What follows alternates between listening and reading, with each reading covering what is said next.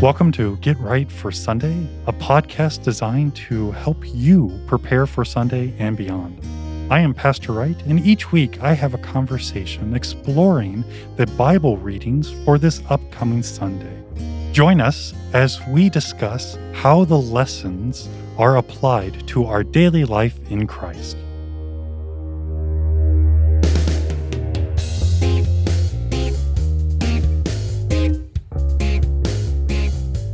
Welcome to Get Right for Sunday. Today we get to look at the feast, the festival of All Saints' Day.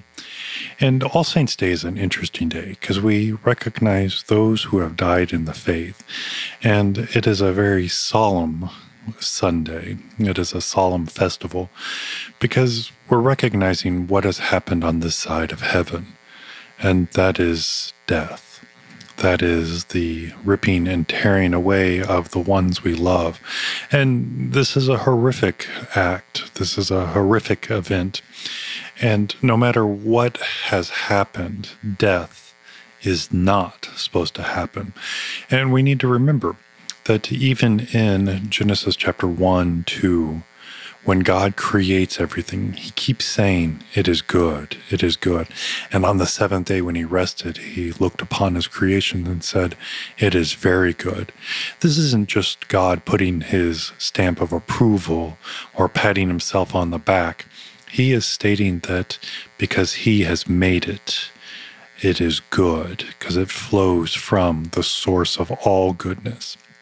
And then, of course, we know in Genesis chapter 3 Adam and Eve fall into sin and death enters into creation.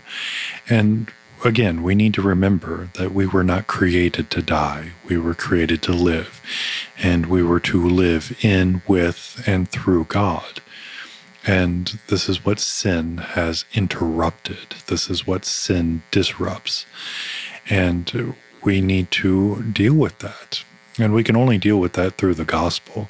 We can only deal with that through the work of what God has given to us, revealed through the Holy Spirit in Christ. And that is the promise of salvation. That is the promise that our sins are forgiven. That is, we are restored to and with God. Now, we don't get this full restoration until our bodily resurrection, until Jesus comes again to bring all those who have died in the faith back to the living. And this isn't some scary thing. This isn't some uh, weird thing that we see, especially during this time where we just got done with Halloween uh, and all the scary movies and everything this resurrection, this coming back, is all about life, the full life that we are supposed to live in Christ, It is what we were created to have and to live. And today we have the Gospel of St. Luke, the 20th chapter, and it is the Sadducees, and they're discussing the resurrection. And we need to remember that the Sadducees did not believe in the resurrection. They didn't support the resurrection. And right there, I, this is just a little bit of a rabbit hole that I want to go down. The idea that you have all of God's gifts creation, life, uh, His word, so on and so forth, but you don't have the resurrection. The question has to be asked, and dear listener, I don't have an answer what is the point of everything if there's no resurrection, if there's no life afterwards? And we need to be careful because, again, I, I, go to great lengths to say the bodily resurrection. When we die, we don't become angels. When we die, we don't become spiritual beings. When we die, our soul and our body are separated. Our soul rests with Christ. Our body resides and stays here in creation. And then when Jesus returns, our soul and body are united, and we have this new life, this resurrected life, where body and soul are no longer in tension and you know this. Uh, St. Paul speaks of it that the spirit is willing, but the flesh is weak. Uh, no matter how hard we try to complete God's law or to do the right thing, we end up failing, and everything that we do is marred with sin because we are sinners, and sinners sin and that we sin when we even do good works. And that's why there's this great joy of knowing that it is God who works in and through us. The good works flow because of Him. It's our connection to baptism, it's our connection to His work, His means of grace, and the joy of knowing that He is the one at work in and through us. So that, as St. Paul once again says, that we, we cannot boast because it is His gifts, His work, His life in, through, and on us. So again, the Sadducees don't believe in the resurrection, do not believe in the resurrection. And they go through the motions of the law. They go through the things that need to be done for the perfection of this life. But they want to challenge Jesus. And so again, just 27, verse 27 of Luke uh, 20, there came to him some Sadducees, those who deny that there is a resurrection, and they asked him a question, saying, Teacher, Moses wrote for us that if a man's brother dies, having a wife but no children, the man must take the widow and raise up offspring for his brother. Now there were seven brothers, and the wife, the first took a wife and died without children, and the second and the third took her, and likewise all seven left no children and died. Afterward, the woman also died. In the resurrection, therefore, whose wife will the woman be? For the seven had her as wife. Now, with this, I, I see the Sadducees. They're, they're, they, they've planned this out. They, they wrestled with this with one another, and finally the, the light bulb went off. We finally found a way to trick Jesus. We are going to present him with this unanswerable question, and we're going to expose him as the fraud he is because he can't talk about this. Because if you are married to seven different men, whose are you in this eternity, in this resurrection? And, and, you can hear the, the snide reaction, the snide statement, mocking the promises of, of life and trying to undermine Jesus. And we know Jesus has uh, none of this. He's not going to fall for this bait and switch or this trap and rise to the occasion and fight with them and work to argue to disprove their absurd statements. And Jesus said to them, The sons of this age marry and are given in marriage. But those who are considered worthy to attain to that age and to the resurrection from the dead neither marry nor are given in marriage for they cannot die anymore, because they are equal to angels and are sons of God, being sons of the resurrection. But that the dead are raised, even Moses showed in the passage about the bush, where he calls the Lord the God of Abraham, and the God of Isaac, and the God of Jacob. Now is he not God of the dead, but of the living? For all live to him. Then some of the scribes answered, Teacher, you have spoken well. For they no longer dared to ask him any questions. And so you got Jesus. He kind of just throws the gauntlet down and he's like, you got you got that question? Here's your answer. I'm going to show you the fullness of the resurrection, the fullness of the promise. Even Moses, the guy that you're using against me, he believes and knows the truth of what I have delivered. He invokes God, God of, and if you could see me, you see the air quotes, God of the dead. He claims that Abraham and Isaac and uh, Jacob, all of these dead guys, are the ones who have God as God. And God is not the God of the dead. What, what good is that? But God is the God of the living. And if Moses invoked the God of the living, even though these men, these patriarchs have already died, they have the promise of life and they believed and looked forward and trusted the promise of this coming life, the fullness of the life of the resurrection, the fullness of the Messiah's work. This is what we hold on to. This is what we today look forward to because we have seen and heard the resurrection. We have seen and heard the crucifixion of Jesus. And because we have both his crucifixion and his resurrection, we now get to look to our resurrection. We get to look to our life everlasting. And so, even though we celebrate, observe, participate in the Feast of All Saints, this truly is a day of celebration because we are recognizing, we are seeing, we are hoping, we are participating in the life that has been promised in Christ. We are not celebrating death. We are celebrating life. For those who have gone before us, even though they have died, they shall live. And they are alive. They are alive in Christ. They are alive in God.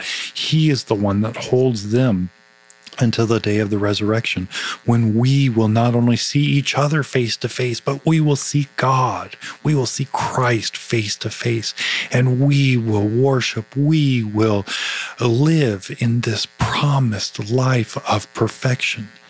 And we should be excited. And this should motivate us. And it's not just we're motivated to do good things. We're not uh, we're not just motivated to be excited. We are motivated to realize this is the reality of what our faith points to. This is the fullness of what was given to you in baptism. This is the fullness of what is given to you in holy absolution. Your sins spoken, forgiven. God says, I forgive your sins through your pastor. And when those words are given, justification, restoration, the fullness of God's work is given, delivered, and put upon you.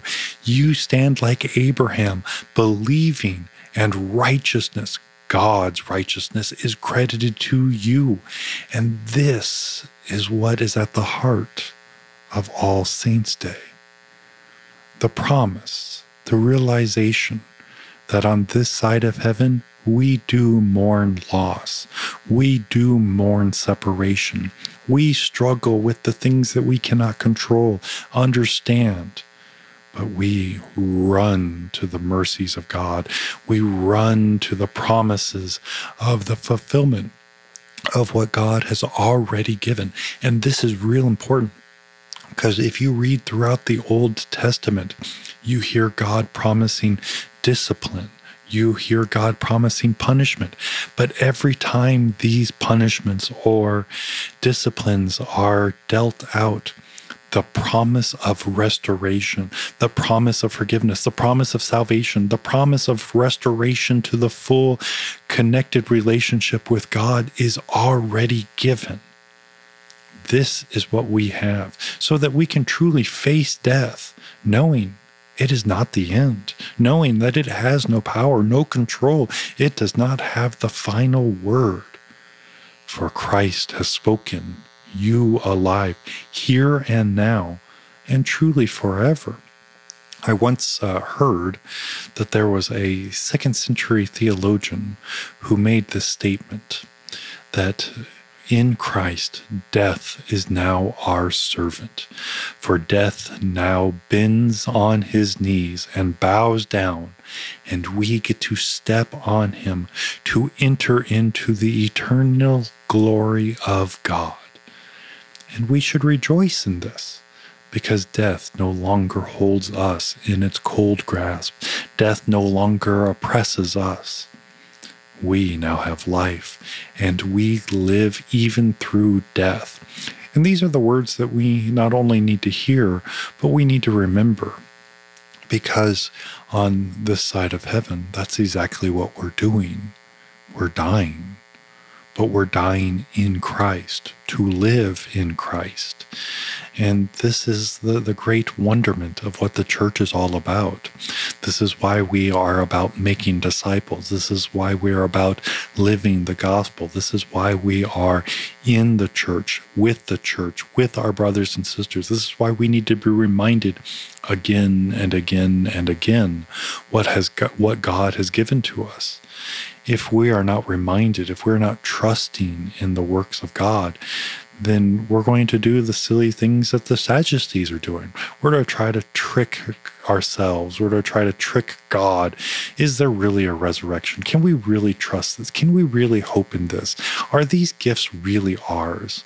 And we're going to try to make sense of the things that are truly outside of our capacity to know, understand, and believe. And those are the fun, fun things about what we do in the Christian faith. And when I mean fun, it is the life of the church lived out in celebration of justification, of salvation, of forgiveness, of the promise of eternity.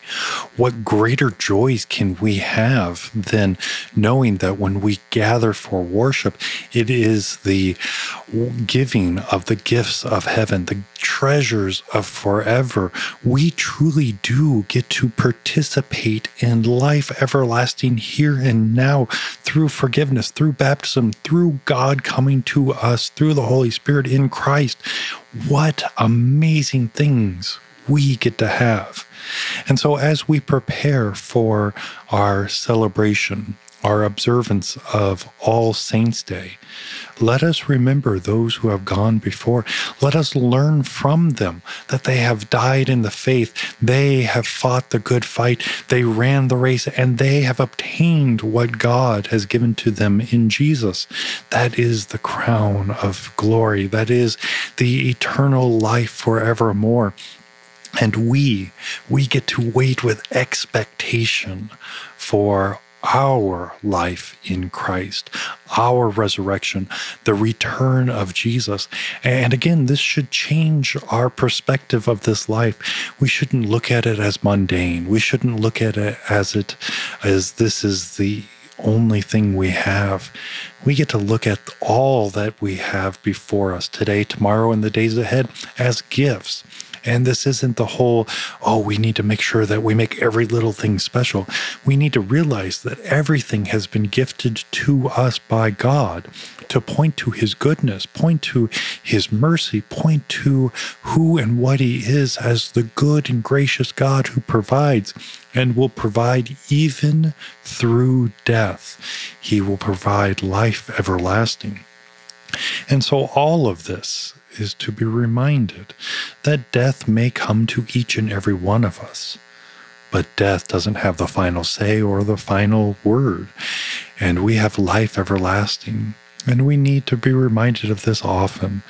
We live in a culture that denies death. We, we talk about the dignity of death. We talk about dying the good death or, or whatever. And we need to remember that there is no dignity in death. Uh, death is the result of sin, and this is not good. And this is why we have, and this is why we run to the promises of what God gives to us in Christ our Lord. We need to hold on to these gifts and we need to remember and keeping them on the forefront of our mind. And let us speak of these in and in and every situation.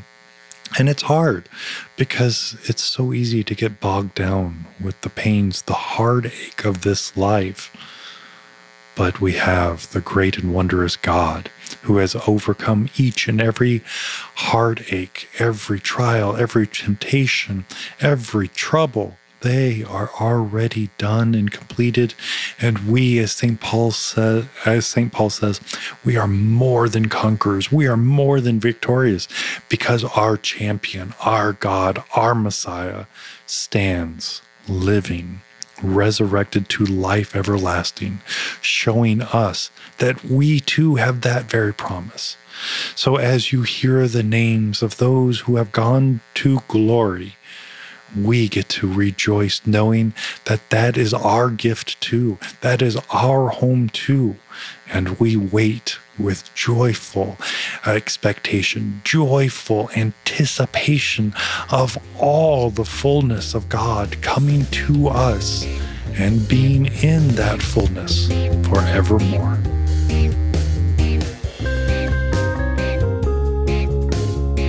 Thank you for listening to Get Right for Sunday. I know that your time is valuable, and of all the things that you could have watched or listened to, you have chosen to deepen your biblical understanding with Get Right for Sunday. Would you take a moment to give a five star rating of this podcast on Apple Podcast or your favorite podcast platform? This actually helps others to be able to find Get Right for Sunday. Again, thank you for your time, your prayers, and support.